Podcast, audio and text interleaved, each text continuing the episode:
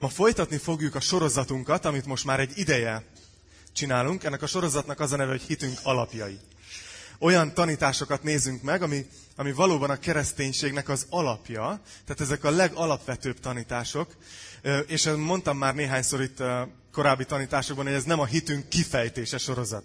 Majdnem minden tanításnál úgy érzem, hogy írok egy csomót, és utána egy húzok ki belőle, hogy ezt már nem fogják végighallgatni, ha ezt is elmondom.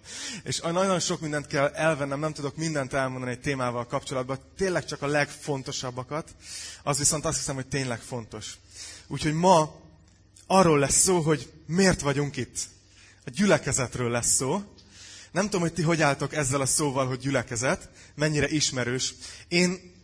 Azt szokták mondani erre, amilyen én vagyok, hogy tenyész keresztény, tehát aki már beleszületett, tudjátok, egy hívő családba, ez egy csúnya megnevezés, ezt ne használjátok.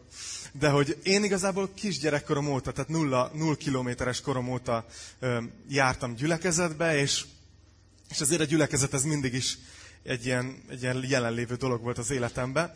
Viszont ahogy így emberekkel beszélgetek, így nagyon sokszor látom azt, hogy mi gyülekezet, az mi, és inkább mondják azt, hogy ott nálatok vasárnap, vagy a közösségben, vagy nem tudom, emlékszem, hogy Ilonka mondta mindig azt, hogy megyünk imádkozni. Neki a vasárnap az erről szól, hogy megyünk együtt imádkozni.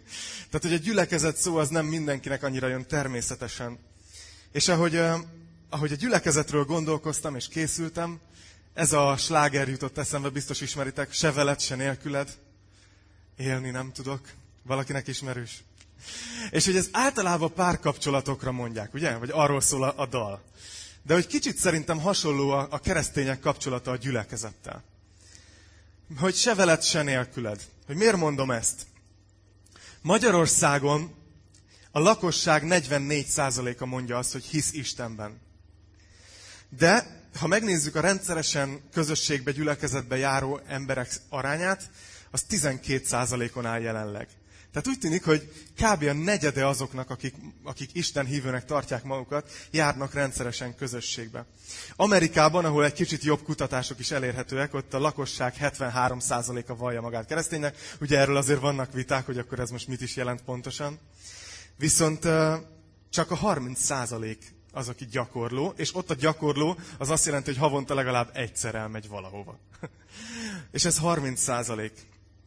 És az a furcsa, hogy ami engem meghökkentett, amit itt is látok, de furcsa volt így először ezzel a számmal találkozni, hogy azoknak az embereknek, akik nem járnak gyülekezetbe egyáltalán, azoknak a 33%-a olyan ember, aki régen járt, csak valamiért kiakadt, megbotránkozott, elege lett, és felállt, és már nem jár közösségbe. És ez itt is, nem tudom, hogy észreveszitek-e, hogy történik, hogy biztos, hogyha belegondoltok, van a kapcsolati hálótokban olyan ember, aki azt mondaná magáról, hogy persze, én hiszek Istenben, én hiszek Jézusba, de a gyülekezet az köszi, az nekem egy kicsit túl sok. Én ott megsérültem, nekem ott elegem lett. Lehet, hogy nektek is volt ilyen szakasza az életeteknek. És fölállunk ilyenkor, elmennek, azt mondják, hogy köszönjük, nem kérek gyülekezetből. Ugye hibáztatnak különböző dolgokat, rámutatnak sokszor valós hibákra. Azt mondják, hogy a gyülekezet az tele van képmutatóval. És ilyenkor már hiába mondjuk, hogy egynek még pont van hely, gyere nyugodtan. Tudod? Mert hogy ilyenkor már az ember annyira megsérül, hogy nem akar gyülekezetbe járni. Úgyhogy egy kicsit furcsa ez a helyzet, azért, mert eközben, miközben az embereknek ilyen se veled, se nélküled kapcsolata van a gyülekezettel, közben Isten, mintha valami egészen mást látna. Mintha ő egy másik szenáriót látna. Azt mondja az Efézus 5:25-27, itt mondjuk a házasságkötéseken szoktuk ezt a részt felolvasni, de itt a gyülekezetről beszél, azt mondja, hogy férfiak, azért figyeljetek férfiak, úgy szeressétek a feleségeteket, ahogyan Krisztus is szerette az egyházat. Hogy önmagát adta érte. Figyeljétek, hogy Krisztus odaadta magát ezért a dologért, amit úgy nevezünk, hogy gyülekezet, vagy egyház. Hogy a víz fürdőjével és az ige által megtisztítva megszentelje, így állítja maga elé az egyházat dicsőségben. Hogy ne legyen rajta folt, vagy ránc, vagy bármi hasonló, hanem hogy szent és fedhetetlen legyen. Milyen furcsa, nem? Hogy miközben mások kiábrándulnak, és azt mondják, hogy kösz, nekem ez nem kell. Isten ránéz az egyházra, és azt mondja, hogy ez az én menyasszonyom, ez dicsőséges, Ez gyönyörű. Ezért én odadom az életemet. Isten ennyire szereti az egyházat. Milyen ellentmondás. Én nem titkolom, hogy én abba a csapatba tartozok. Én szeretem a gyülekezetet. Én gyönyörködök Krisztusnak a testében, annyira sokféle, annyira színes. Annyira különböző stílusok, színek, bőrszínek, nyelvek, formák, szervezeti formák, és Krisztus teste gyönyörű. De megértem, hogy nagyon sokan kiábrándultak, úgyhogy azt gondolom, hogy egy párkapcsolatban is ez a se veled, se nélküled, ez általában akkor van, amikor hamis elvárások vannak, ugye? Lehet, hogy a gyülekezettel is ez a helyzet, úgyhogy gondoltam, hogy beszéljünk ma erről, hogy mi egyáltalán a gyülekezet, és amit mi annak nevezünk, hogy gyülekezet, az mennyire hasonlít ahhoz, ahogy ez ki lett találva. Ez, ami most itt történik, ez most gyülekezet? Lehet, hogy ilyen nagyon fundamentális kérdéseknek tűnnek, de nem árt, hogyha kérdőjelezzük a legalapvetőbb dolgainkat is, és a Bibliában utána nézünk. Tényleg kell a keresztényeknek gyülekezetbe járni? Kell? Hát ezt fogjuk megnézni, és remélem, hogy fog számotokra kis meglepetést tartogatni. Úgyhogy vágjunk is bele. Az eredeti szó, amit a Biblia használ, az Új Szövetség használ, az az eklesia, görög szó. Ugye magyarosan úgy mondjuk, hogy eklézsia. Ez az a szót, amit a magyar nyelv vagy gyülekezetként fordít, vagy egyházként. A kettő szinonima.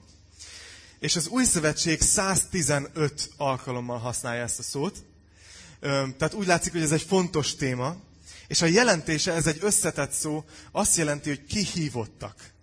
Ezt az eredeti görög szót ezt nem csak vallásos értelemben használták, hanem használták arra, amikor mondjuk megfújták a kürtöt egy városba, mert egy népgyűlést tartottak, és mindenki kijött az otthonából, és összegyűlt mondjuk a főtéren, és ott volt egy eklesia, ott volt egy gyülekezet.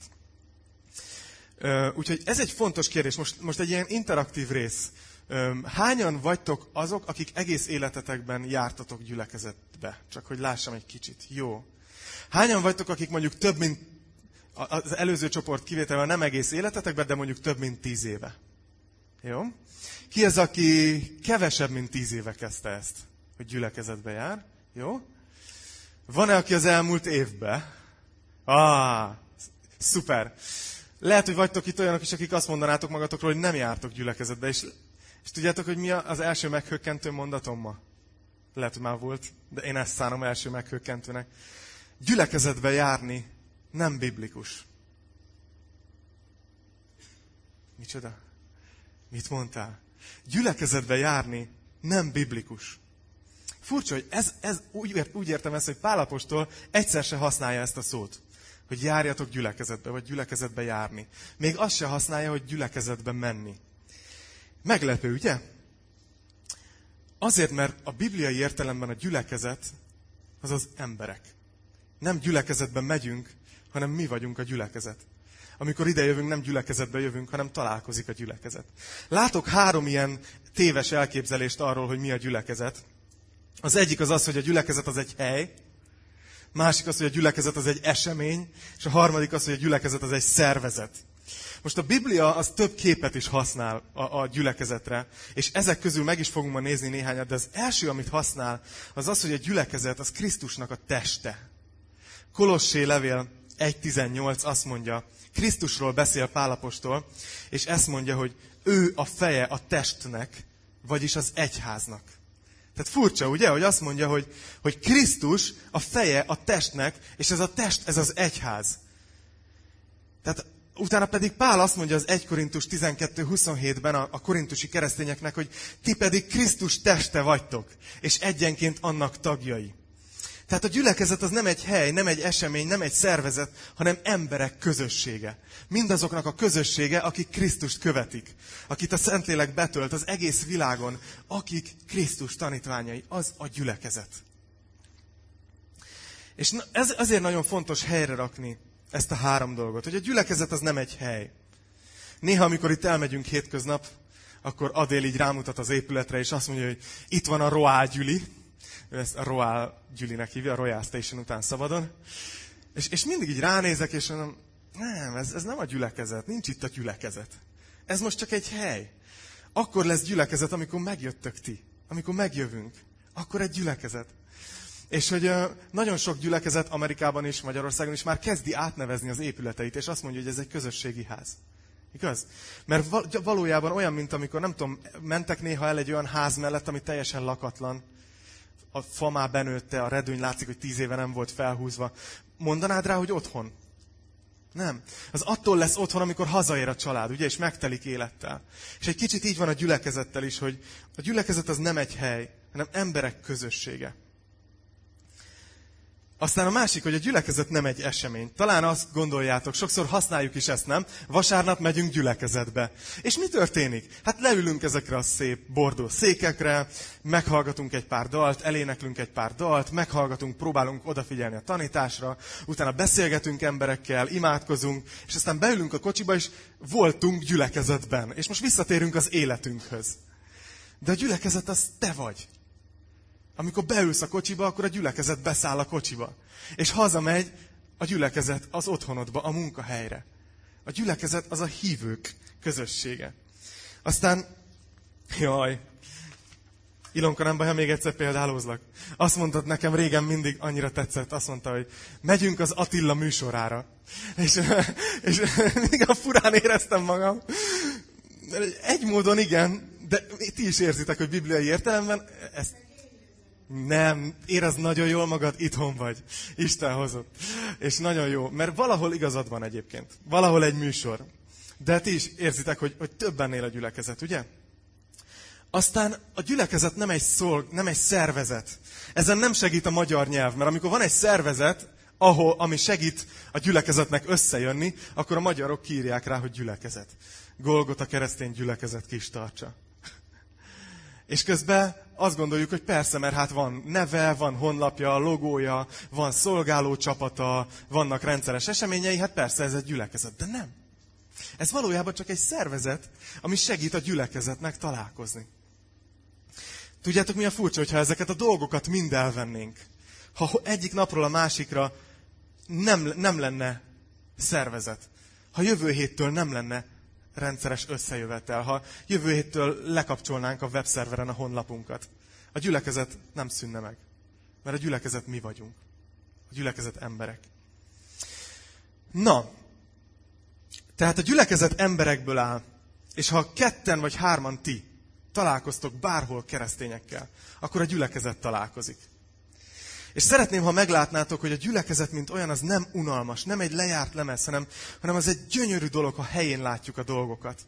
A legelső említés, amit tesz a Biblia a gyülekezetről, az a Máté 16:18. Azt mondja, hogy Jézus mondja Péternek, amikor ad neki egy új nevet. Azt mondja, hogy te Péter vagy, és én ezen a kősziklán építem fel majd egyházamat, és a pokol kapui sem fognak diadalmaskodni rajta. Látjátok, ebben a versben mindig azon kezdünk el gondolkozni, most miért Péter, miért Simon? Miért rajta épül fel, vagy azon épül fel, hogy itt ő a Szentlélektől kapott egy kijelentést. Nem a test és a vér jelentette ki, hanem Isten, és Isten ezen az alapon akarja az ő egyházát felépíteni, a kinyilatkoztatás, a kijelentés alapján. De én meg most azt szeretném, ha azt vennénk észre ebből a versből, hogy azt mondja Jézus, hogy én építem az én egyházamat. Hogy a gyülekezet az nem a pásztoré. Nem a vezetőségé. Néha szoktak erre a helyre úgy utalni, hogy az Attila gyülekezete. Nem. A gyülekezet Krisztusé. Vagy nem a miénk, mint emberek, akik ide járunk, nem? Hívjunk össze egy népgyűlést, szavazzunk, hogy legyen. Mert hát a miénk ez a gyülekezet. Nem. A gyülekezet az Krisztusé. Azt mondja, hogy én építem az én egyházamat. És a gyülekezetnek vannak feladatai. Kicsit ezt nézzük meg. Az egyik feladata, hogy egyszerűen, hogy imádja Istent azért, amit ő tett, és azért, aki ő. Efézus 1:12 azt mondja, hogy Isten arra rendelt minket, a gyülekezetet, hogy az ő dicsőségének a magasztalására legyünk. Ez a feladatunk. Miért van gyülekezet? Hogy magasztalja Istent, hogy dicsőítse őt. Azt hiszem, hogy az is, hogy egy olyan környezetet biztosítsunk egymásnak, ahol tudunk növekedni. Ahol fel vagyunk emelve, ahol van megbocsátás, ahol van újrakezdés, van második esély. Ezt mondja a Kolossé 3:12. Mint Istennek szent és szeretett választottai, öltsetek magatokra könyörületes szívet, jóságot, alázatot, szelídséget és türelmet. Viseljétek el egymást. Néha arra is szükség van, igaz? Viseljétek el egymást, bocsássatok meg egymásnak. Ha valakinek panasza volna valaki ellen, ahogyan az Úr is megbocsátott nektek, úgy tegyetek ti is. Mindezek felé pedig öltsetek fel szeretetet, ami tökéletesen összefog mindent, és a Krisztus békessége uralkodjék a szívetekben. És úgy zárja ezt a pár verset, hogy mert erre vagytok elhívva egy testben. Látjátok, a gyülekezet egy ilyen hely, ahol jöhetsz, és megbocsátást kapsz. Jöhetsz, és új esélyt kapsz. Jöhetsz, és felemelnek a testvérek. Jöhetsz, és segítenek, hogy hasonlíts jobban Krisztushoz. És aztán ugye nem utolsó sorban Máté 28, 19-20 azt mondja, hogy menjetek el tehát, és tegyetek tanítvánnyá minden népet, megkeresztelve őket az Atyának, a Fiúnak és a Szentléleknek nevében. Tanítva őket, hogy megtartsák mindazt, amit parancsoltam nektek. És imén veletek vagyok minden napon a világ végezetéig. Tehát a gyülekezetnek van ez a feladata is, hogy tanítvánnyá tenni másokat. Nem hívőké, nem taggá. Nem rányomni a pecsétet, hogy akkor te most már jó vagy. Hanem Krisztust követő emberekké, akik mennek a mesterük után. És lehet, hogy azt mondod erre, hogy értem, hogy a gyülekezet az valójában nem egy hely, meg nem egy esemény, meg nem egy szervezet, hanem Jézus követőinek ez a csodálatosan befogadónak szánt közössége az egész világon, de akkor mik ezek a képződmények, amit mi látunk? Mert hogy rengeteg helyre ki van írva, hogy ez is egy gyülekezet, ez is egy gyülekezet, ez is egy gyülekezet, de akkor nem is ez a gyülekezet, akkor mi van? Sikerül összekavarnom titeket? Nem annyira? Ki fog ezt tisztulni? A másik kép, amit használ a Biblia a gyülekezetre, hogy Isten temploma, vagy hogy egy lelki ház. Azt mondja Efézus 2:20-tól, mert ráépültetek az apostolok és a proféták alapjára, a sarokkő pedig maga Krisztus Jézus, akiben az egész épület egybe illeszkedik, és szent templommá növekszik az Úrban, és akiben ti is együtt épültök Isten hajlékává, a lélek által. Figyeljétek, mit mond ez? Nem kevesebbet állít, mint hogy a gyülekezet az egy olyan hely, amikor összejön, ahol Isten van, ahol Isten jelen van, ahol Isten lakik. Nagyon-nagyon durva dolog. Viszont ahogy egy háznak, úgy ennek a háznak is, én így képzelem el, hogy sok helysége van. Csak egy gyülekezet van az egész világon. Egy lelki ház. Krisztus gyülekezete. Ő épít egy egyházat.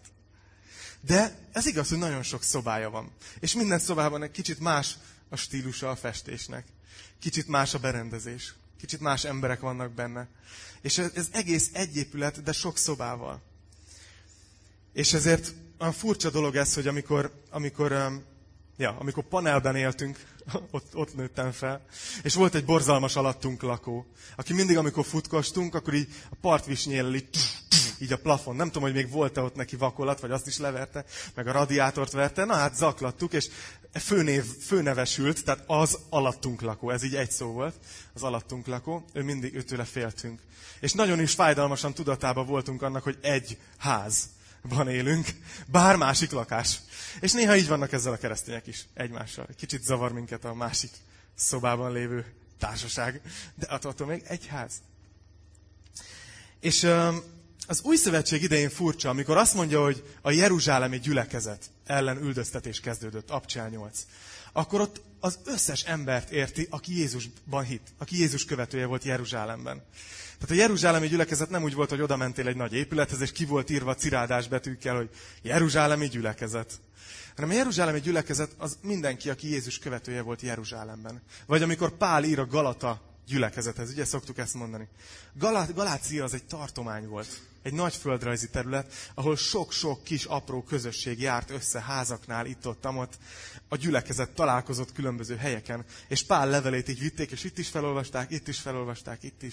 És így volt a gyülekezet. Ma már egy kicsit még színesebb a kép, mert vannak gyülekezetek, felekezetek, ilyen felekezet független közösségek, felekezet köziszolgálatok, mint például ugye a Fék, vagy a Megdesz, vannak koncertek, mint az Ez az a nap, vannak előadások, mint a Pálferi, vagy nem tudom, mondhatnék még másokat, vannak ilyen imamozgalmak, mint a Felház, vagy az imaházak, amiről a Josh beszélt pár hete. Tehát, hogy borzasztó színes, de ez mind ugyanannak az egy gyülekezetnek a helyi megnyilvánulásai.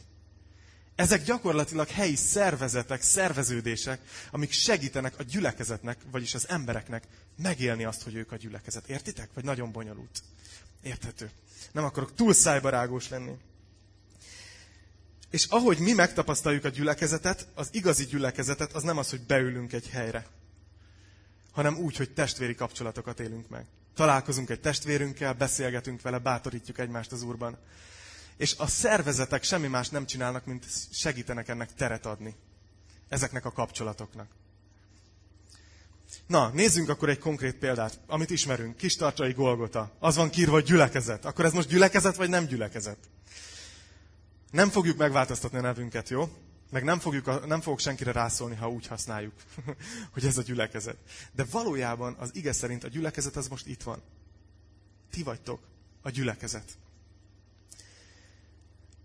A Kistarcsai Golgotának van egy neve, van egy logója, honlapja, hitvallása, szolgálócsapata, rendszeres összejövetelei, szolgálatai különböző irányokba. Ez lehet, hogy meghökkentő lesz, de maga ez a rész, amit most felsoroltam, ez nem a gyülekezet. Ez egy szolgálat. Ez egy szolgáló szervezet, ami azért van, hogy szolgálja a gyülekezetet, ami az emberek. Szolgálja a Krisztus testét és a nem hívőket egyaránt, a keresőket, mindenki felé szolgáljon. És ezért egy csomó dolog, ami történik a Golgota Kistarcsa név alatt, az titeket szolgál, azért, hogy ti meg tudjátok itt élni, hogy ti vagytok a gyülekezet. És én hiszem, hogy ezt a szolgálatot, Kistarcsai Golgotát Isten indította. Embereken keresztül, de Isten indította, és elhívott néhány tagját az ő gyülekezetének, hogy ebben szolgáljon. És más tagjait az ő gyülekezetének pedig elhozza hétről hétre, vagy csak egy eseményre, vagy sok eseményre. És megélik a Krisztus testét, de hogy ez önmagában a gyülekezet ekkor történik, amikor kapcsolódunk egymáshoz. És ezért mondom azt mindig, hogy itt mindenkit szívesen látunk, akkor is, ha nem vállal semmi szolgálatot. Mert felismerem azt, hogy nem ez a gyülekezet, ez egy szolgálat, ami támogatja a gyülekezetet. És ezért van az, hogy van egy szolgáló csapat, és van, akik pedig minden kötelezettség nélkül csak bejöttök, leültök, feltöltöttük, és hazamentek, és teljesen rendben van ez így. Mert valószínűleg ti a gyülekezet egy másik szegmensébe szolgáltok a hétköznapokban, más feladatotok van. Itt magán a vasárnapi eseményeken csak egy pici része szolgál a gyülekezetnek. Szóval, na, kicsit, hogy konkrétabb legyek, mert lehet, hogy most kavarok bennetek, hogy akkor most mi a gyülekezet? Mi eleinte elindítottunk egy bibliaórát itt. Ez volt a szolgálatunk. Akkor még a legtöbben nem voltatok itt, mert kb. 10 voltunk, igaz?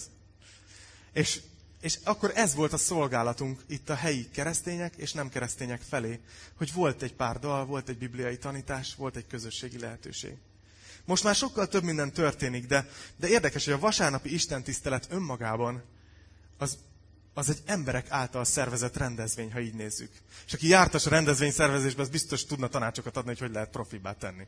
És én magam is ilyen vagyok, mindig keresem, hogy tudjuk még jobban szervezni az Isten tiszteletet. De azért, mert ez egy eszköz arra, hogy a gyülekezet minél inkább megélje, hogy ő a gyülekezet. Értitek, hogy a vasárnapi Isten tisztelet az egy emberi esemény, de szolgálja a gyülekezetet. Nem a vasárnapi Isten tisztelet a gyülekezet. Vagy név, honlap, logó. Hasznos eszközök. Vagytok itt, akik azért találtatok ránk, mert volt honlapunk. De maga a logónk nem az a gyülekezet. Hasznos, hogy van szervezet? Én szerintem igen. Különben nem lennénk itt. De nem a szervezet a gyülekezet. Pár dolog arról, hogy miért fontos ezt így látnunk. És gondolkoztam ezen. És Enikőnek elmondtam, hogy miről fogok beszélni, és azt mondja, hogy azért ebben vannak új dolgok. Azért fontos, hogy ezt így lássuk, mert felszabadít. Engem is, titeket is. Ha jövő héttől itt nem lenne rendszeres istentisztelet. Bármi miatt. Nem tudom. Tudod, holnap lezuhanok a repülővel, és nincs, aki hirtelen a helyemre lépjen, mondjuk. Akkor megszűnt egy gyülekezet? A gyülekezet az egy centit nem csökkenne. Megszűnik egy szolgálat, lehet. Vagy átalakul, vagy más lesz. És ez felszabadít, hogy nem a gyülekezetet, értitek, hogy nem a gyülekezetről beszélünk ebben az esetben. Azért is segít, hogy a helyes dolgokban bíz. Soha ne egy szervezetbe bíz. Egy szervezet az lehet áldás, lehet segítség, de a mi bizalmunk az Istenben van. Mi elsősorban az ő gyerekei vagyunk. És hogy most éppen ide pottyantott minket, ebbe a közösségbe, az nagyszerű. De a mi bizalmunk Istenben van. És láttam embereket, akik szervezeteket szeretnek. De Isten azt mondja, hogy a melletted ülő ember, ő a gyülekezet, őt szeresd. A szervezet az mehet a levesbe. A harmadik dolog, hogy segít ez a látás, hogy jól néz más közösségekre. János 13-ban azt mondja Jézus, hogy arról fogja megtudni mindenki, hogy az én tanítványaim vagytok, ha egymást szeretitek. És ezért örülök, hogy most itt vagytok más közösségekből is itt vendégként, mert be is mutatjuk ezt.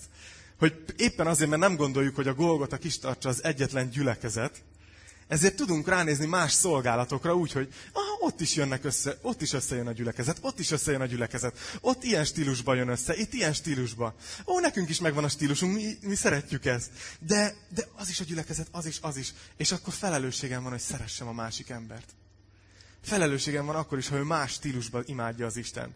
Vagy mást lát, de Jézus Krisztus tartja az urának. Értitek? Aztán az utolsó dolog, hogy segít ez a dolog helyesen látni a növekedés. A gyülekezeti növekedés. Tehát amikor a gyülekezet növekszik, az, amikor egy nem hívő ember úgy dönt, hogy én hiszek Jézus Krisztusban, és újjászületik. Ez a gyülekezet növekedés. Egyébként én örülök, hogy egyre többen is vagyunk a teremben, és hogy jöttünk más gyülekezetek, más akasztják a hóhért, más közösségekből, más szolgálatokból. De ez gyakorlatilag az, hogy növekszik a szolgálatunk. Egyre több embert érünk el, mert Isten akar egy nagy munkát végezni rajtunk keresztül. De a gyülekezet akkor növekszik, amikor valaki átadja az életét Krisztusnak.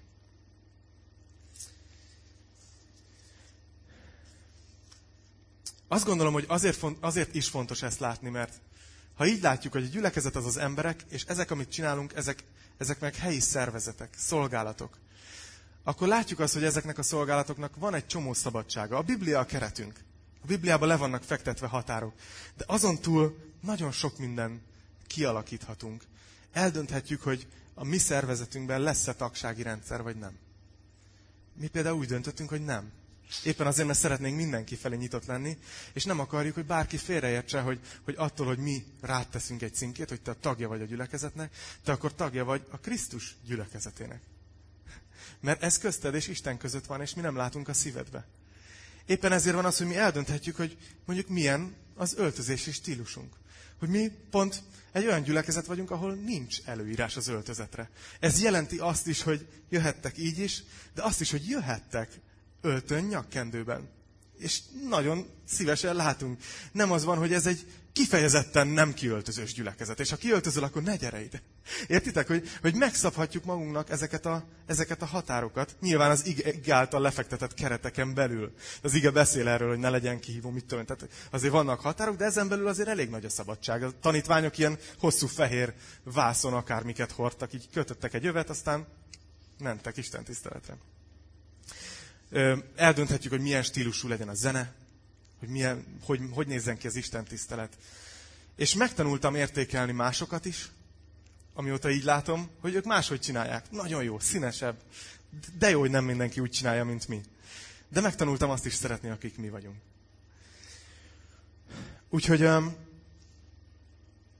ez, amit ti itt megéltek hétről hétre, ez egy szolgálat, ugye a legfontosabb szolgálatunk jelenleg még ez a vasárnapi istentisztelet, és ki tudja Isten hova fogja még növeszteni. Hányféle dolog adódik hozzá ehhez a dologhoz. És itt annyi a célunk, hogy mindenki, aki itt van, a Bibliának az egészséges, következetes tanításán keresztül egyszerűen megértse, hogy Isten szereti. És hogy ez lenyűgözze, és ez átformálja az életét. És hogy minél többekhez eljusson ez a hír Isten szeretetéről.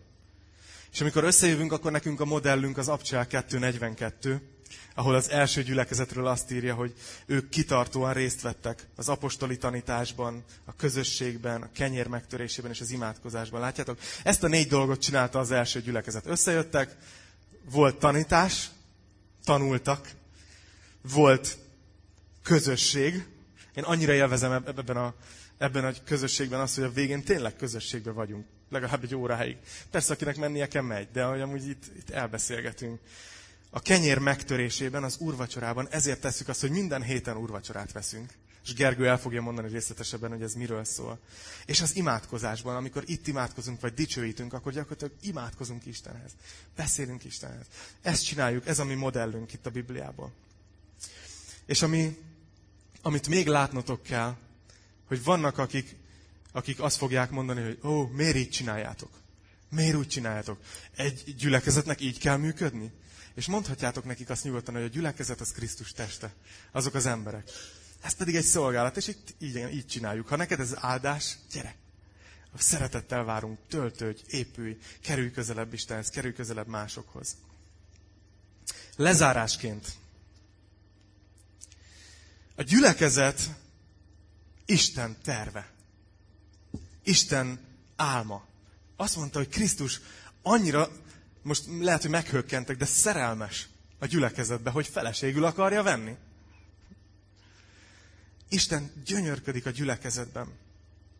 Krisztus gyönyörködik az ő menyasszonyában. És emlékszem tavaly nyáron, amikor kint voltam Indonéziában ezen a nagy világtalálkozón, ahol 150 országból voltak ott keresztények. Egyszerűen a szívem így majd kiugrott a helyéről, hogy láttam. Az utolsó este volt egy ilyen este, hogy mindenki a saját nemzeti öltözetét vette fel. Jöttek a japánok a kis ruhájukba, meg jött a mexikói barátom a hatalmas kalapjával, meg nem tudom, a német haverom virslivel, nem, viccelek. És hogy így annyira szép volt látni ezt a gyönyörű tömeget. És tudjátok, ott álltunk, mi azért kicsit inkább, mi azért el tudjuk engedni magunkat kb. Így. De jöttek a mexikóiak, és táncoltak, és az afrikaiak mentek, tudjátok, és mentek körbe, és egy ilyen forgatag volt az egész, egy káosz, de olyan gyönyörű káosz volt. Mert Isten gyülekezete ez, ő ezt látja. Rengetegféle ember, rengetegféle stílus, de őt szeretik. És ő gyönyörködik ebben. És ugyanakkor remélem, hogy miközben látjuk ezt a nagy képet, látjuk azt, hogy ez a kicsi, itt is a gyülekezet találkozik, és remélem, hogy szeretitek ezt a közösséget. Remélem, hogy szerethető. Remélem, hogy azért jöttök, mert mégis miért jönnétek amúgy? Remélem, hogy azért jöttök, mert szeretitek. De van még egy kép, az utolsó kép, amiről szeretnék beszélni.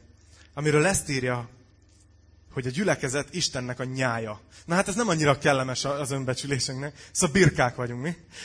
Hát nem a legintelligensebb állat, de lehet, hogy nem ezt kell kivenni belőle. János 10-ben azt mondja Jézus magára, hogy én vagyok a jó pásztor. És ugyanakkor Isten adott más vezetőket is az ő népének. És bármennyire hihetetlen, főleg ha valahol megégtél már, vagy valahol csalódtál más gyülekezetben, a vezetőket Isten ajándéknak szánta, nem kiszúrásnak. Lehet, hogy ez meglepő, de ez így van. Azt mondja, nézzétek az Efézus 4:11-12-ben, hogy ő, vagyis Isten adott némelyeket apostolokul, másokat profétákul, ismét másokat evangélistákul, vagy pásztorokul és tanítókul. Hogy felkészítse a szenteket a szolgálat végzésére, Krisztus testének az építésére. Tehát Isten az, aki ad az ő gyülekezetének vezetőket. És csak képzeljétek el ezt a képet velem, hogy képzeljétek el egy őrült nagy nyájat, juhokat, egy nagyon-nagyon nagy területen. És tudjuk, hogy van egy főpásztor. Az Jézus Krisztus. Ő az, aki az egyház feje, ő az, aki a vezetője, egyetlen ember se akarjon az ő helyére lépni, mert ő a főpásztor, ő a vezető pásztor. De úgy néz ki a Krisztus teste, hogy szét van osztva ilyen kisebb nyájcsoportokra. És ezek rá vannak bízva ilyen alpásztorokra. Nézzétek, fel is olvasom, hogy lássátok, hogy ezt nem én találom ki. 1 Péter 5, 1-4-ig Péter apostol ír más pásztoroknak, presbitereknek. És ezt írja, hogy a közöttetek levő presbitereket, tehát kérem én, a presbitertárs és Krisztus szenvedéseinek tanúja, valamint az eljövendő dicsőségnek is részese. És akkor itt mondja, hogy mire kéri a presbitereket. Legeltessétek az Istennek közöttetek lévő nyáját. Ne kényszerből, hanem önként. Ne nyerészkedésből, hanem készségesen. Ne is úgy, mint akik uralkodnak a rájuk bízottakon, hanem mint akik példaképei a nyájnak. És amikor megjelenik a főpásztor, elnyeritek a dicsőség hervadhatatlan koszorúját. Látjátok? Itt van ez a nagy nyáj, a főpásztor Krisztus, de Isten ajándékba akar adni, nem uralkodókat. Nem ilyen kényszeres embereket. Nem olyanokat, akik nyerészkedésből csinálják, hanem olyanokat, akiknek az van a szívén, hogy ezt a részét a nyájnak én akarom táplálni, akarom segíteni, hogy egészségesen táplálkozzanak, növekedjenek, éljenek, kiteljesedjenek, egészségesek, szépek legyenek, és tudják végezni a feladatukat. És Isten a pásztorokat ajándékba szánja. És ez furcsa. És azért tudjuk, hogy ez megkopott itt, ugye? Tehát nagyon sok helyen vannak olyan pásztorok, akiket nem tisztelnek a gyülekezeteik, nem néznek fel rájuk. És ez furcsa, mert ezt mondja az 1 Péter, mert érthető, csak egy módon nem egészséges. Zsidókhoz írt levél, 13. rész, 17. vers. Nagyon kemény szavak, és lehet, hogyha megsérültél valahol, akkor ez fájni is fog. Azt mondja, hogy bízzatok a vezetőitekben, és hallgassatok rájuk, mert ők vigyáznak a lelketekre úgy, mint akik erről számot is adnak. Hadd tegyék ezt örömmel, és ne sóhajtozva, mert ez nem válnék javatokra. Tehát látom ezt a képet, hogy a Biblia így találta ki, Isten így találta ki a gyülekezet korát, hogy a főpásztor Krisztus, de a nyáj egyes részeit, kire mennyit, de alpásztorokra bízza, akiknek az a feladatuk, hogy táplálják, legeltessék a nyáját, és azt mondja az embereknek, hogy ti pedig bízzatok a vezetőitekben. Na most ennek mi a gyakorlati alkalmazása? Két dolog. Az egyik, amit hadd kérdezzek így meg, és azért kérdezem így most mindent, amit mondok, mert tudom, hogy vannak, akik az interneten keresztül fogják megnézni, tehát nem csak akik itt ülünk, hallgatjuk. Valószínűleg, akik itt ültök, nektek könnyebb ezeket a kérdéseket megválaszolni. De ez mindenkinek szól.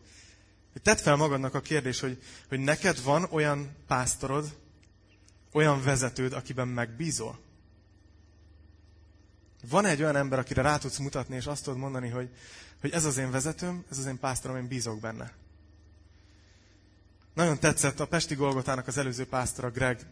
Ő mondta ezt egyszer egy vasárnap délelőtt, hogy figyeljetek, ha úgy ülsz itt ma reggel, hogy te nem bízol bennem, és kiállok tanítani, és benned keserűség van, mert azt hiszed, hogy én nem vagyok egy jó ember, vagy kételkedsz a karakterembe, vagy bármi miatt egy keserűség van benned irányomba, akkor nyugodtan állj fel, és menj, és keresd magadnak egy olyan helyet, egy olyan vezetőt, akiben tudsz bízni. A bizalom az egy óriási dolog. Mert ha úgy ülsz itt, hogy nincs bizalmad bennem, akkor magadnak is ártasz, mert nem fogsz fejlődni. És ártasz a többieknek is. És ártasz a vezetődnek is, mert nem tudja jól végezni a dolgát. És ezért ez egy fura gondolat volt nekem, de azt hiszem, hogy igen. És el lehet követni azt a hibát, hogy mivel nem bízunk már senkibe, már nem bízunk senki pásztorba, vezetőbe, ezért azt csináljuk, hogy nekem nem kell pásztor, nekem ott van a főpásztor, nekem direktbe ő, és én így egyik nyájjal se tartok össze, egyik nyáj résszel sem, hanem így rohangálok ide-oda. Ismerek olyan embereket, akik vasárnapon belül 3-4 helyre elmennek. Mindenhonnan összeszedik, ami kell. És az a kérdés, hogy megteheted ezt? Persze, hát ha neked jól esik. Hát csináld, senki nem akar lekorlátozni. Amiket a Biblia mond, azt nem ilyen szabályként mondja, hogy már pedig tessék beülni egy helyre, hanem hogy neked ez az egészséges. Ha van egy olyan vezetőd, akiben megbízol, és aki pedig táplál téged, és nem uralkodik rajtad. Persze kettőnál. A másik, amit látok, és ez annyira elcsépelt, mert olyan, mintha ilyen ijesztgetés lenne, de nem az. Hogy tényleg azért használja ezt a képet a Biblia, mert amikor valaki egyik keresztény közösséggel se tart össze. Tehát így a nyájak között rohangál. Érted? És nincs pásztora. Akkor tényleg könnyebben áldozatul esik a ragadozóknak. Ez így van a természetes életben, a nyájaknál, és így van a gyülekezetben is. Annyira olvastam most ilyen kutatásokat is, ahogy készültem, hogy direkt összefüggés van. Egy az egyben összefügg az, hogyha valaki nem tart össze egy helyi közösséggel, akkor előbb-utóbb a hitét is megkérdőjelezi, és előbb-utóbb hátat is fordít a hitének. Látjátok, hogy ez nem gyerekjáték, amikor a Biblia azt mondja, hogy figyelj, a vezetőd számadó a lelkedért. De ha te csak a nyájak között rohangálsz, akkor nincs, aki felelősséget vállaljon, érted? Akkor nincs, aki azt mondja, hogy őt nem láttuk egy ideje, mi van vele? Úgyhogy fölolvasok egy verset még, és ezt abszolút nem terhelésként, hanem bátorításként, mert nagyon sokszor félremagyarázták ezt a verset. Ez az a vers, ahol gyülekezetnek van fordítva, de nem az eklézsia szó van ott. Tehát nem a Krisztus teste. Így szól Zsidó 10:25. Saját gyülekezetünket ne hagyjuk el, ahogy egyesek szokták, hanem bátorítsuk egymást. Annál is inkább, mivel látjátok, hogy közeledik az a nap. Ez a vers, ez a zsidókhoz írt levélben van. A zsidókhoz írt levél olyan keresztényeknek íródott, akik megtértek zsidó hitből, Jézusra azt mondták, hogy ő a mesiás, de egy idő után a nehézségek miatt elkezdték elhanyagolni az összejövetelt. Ez a szó, amit itt használ, nem az eklesia, hanem az episzinagogé, ami az összejövetel. Ha szó szerint fordítjuk ezt a verset, azt jelenti, hogy ne hanyagoljátok el az összejövetelt más keresztényekkel, hanem bátorítsuk egymást. És látjátok? Ezek a keresztények elkezdték ott elhanyagolni az összejövetelt, és előbb-utóbb kérdőre vonták, hogy Jézus tényleg nagyobb volt, mint a törvény. Most tényleg meghalt, értünk? Ez tényleg elég a bűneinkre? Ó, lehet, hogy egy kicsit visszamegyünk áldozni a régi rendszerbe. És elsodródtak a hittől. És ezért annyira fontos, hogy ne hanyagoljuk el az összejövetelt, mert ezek azok a lehetőségek, amikor bátoríthatjuk egymást, amikor fölemelhetjük egymást. Úgyhogy hadd fejezzem be ezzel a gondolattal, hogy ne hanyagoljuk el a lehetőségeket, hogy találkozzunk és bátorítsuk egymást. Mert szükséged van a gyülekezetre. A gyülekezet kora úgy van kitalálva, hogy szükségünk legyen egymásra. És neked szükséged van a gyülekezet többi részére. És a gyülekezet többi részének szüksége van rád. Úgyhogy ez remélem, hogy bátorításként hatott. Úgyhogy ezt szerettem volna megosztani veletek. A gyülekezet témakörében nagyon sok mindent el lehetne még mondani. Biztos nagyon sok mindent kihagytam. De igyekeztem az Úr segítségével a legfontosabbakat összeszedni. Úgyhogy vigyétek magatokkal ezeket a gondolatokat, és Isten áldjon vele titeket.